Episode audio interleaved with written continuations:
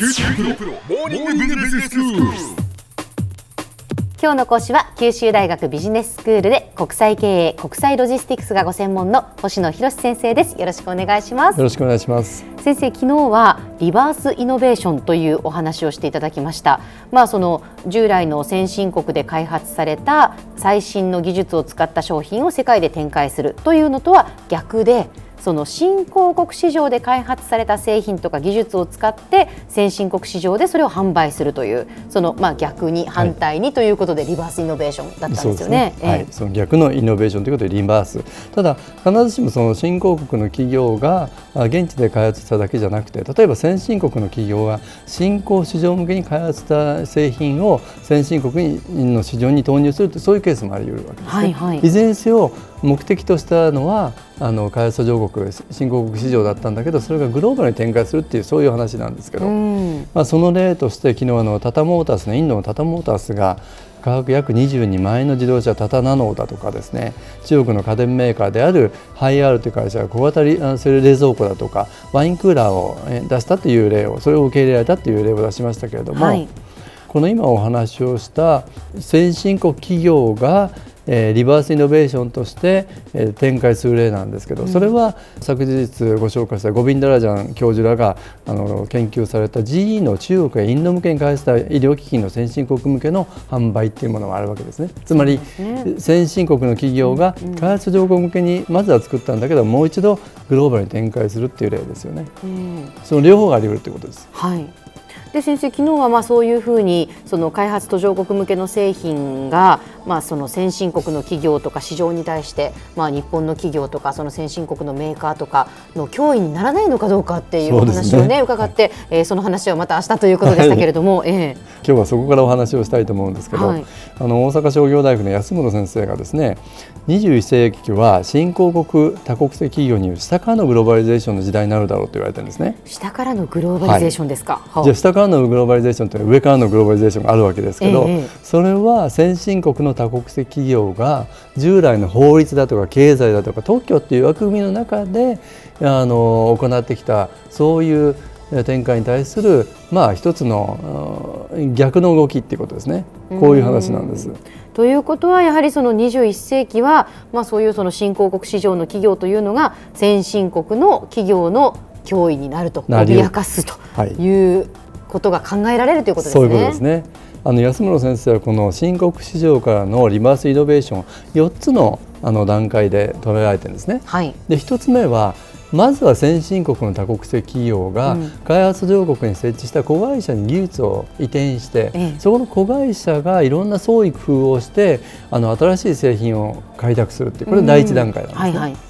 で第2段階はまさにその新興国の企業が模倣的学習さまざまなものの真似をしたり、えー自国市場向けの製品改良を行うっていうことなんですけれども、ええ。それどういうことかっていうと、まあ、かつては日本の企業もそうですし韓国の企業今の中国の企業はそのようにあの先進国のメーカーといろんなこうあ技術提携だとか合弁事業をすることによっていろんな技術を学ぶわけですよね。うんその学んだ技術を使って、まあ、自国の市場で展開する商品に応用するこれ第2段階ですね。うんでさらに第3段階になるとこうして学習した技術を用いて、まあ、先進国にあるニッチ市場を狙うと。うん昨日お話ししてたのはワインクーラーでしたけど、ええまあ、ワインクーラーっていう、まあ、だんだん需要が伸びてきているところにまさに新しいものを投入する第3段階ですね。でで第4段階がこの新興国の多国籍企業はさらに下位の新興国市場例えば中国の企業にとってはアジアアフリカあのさらにまだ開発が進んでない国に製品を投入するというこういう第4のこの1234の段階で考えていくべきじゃないかということを言われてるんですね。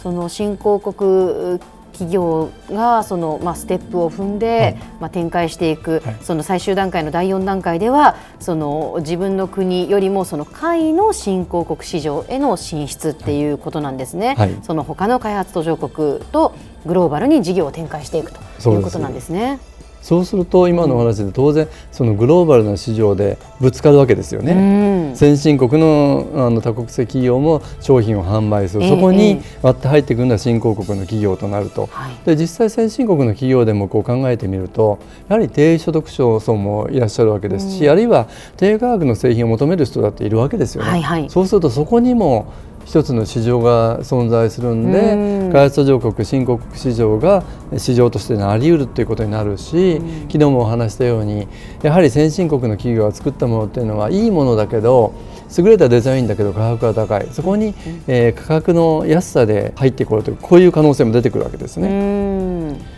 でまあ、そんな中でそのバッティングするそのまさにぶつかる可能性があるんですけど、うん、えー、先ほどの安村先生が警鐘を鳴らされているのは新興国の企業が多国籍展開をするときにですね実は自分で開発した技術じゃなくてあるいは先進国の制度と異なる緩い枠組みの中で競争力を強化しているということなんですね。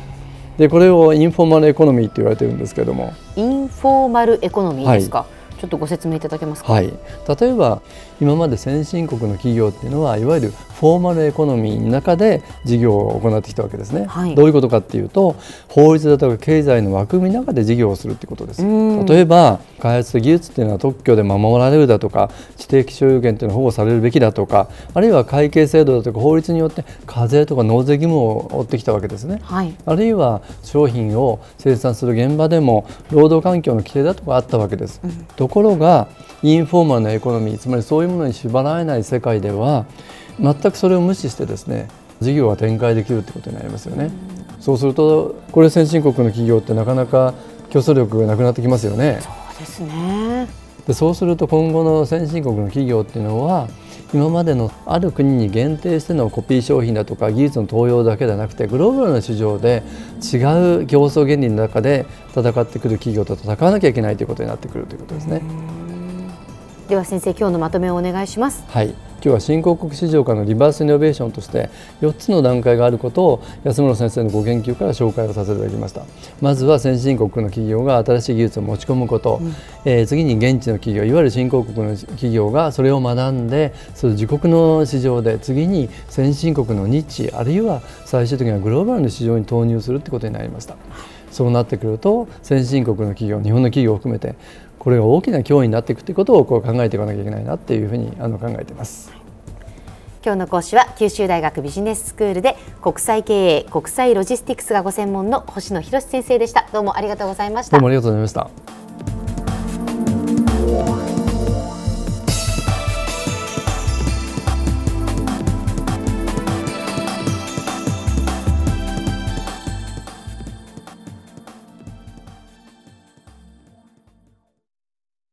QT プロは通信ネットワーク、セキュリティ、クラウドなど QT ネットがお届けする ICT サービスです。九州中に展開した光ファイバー網を基盤に一番身近なビジネスパートナーとして九州の企業自治体の皆様をサポートします。詳しくは QT プロで検索を。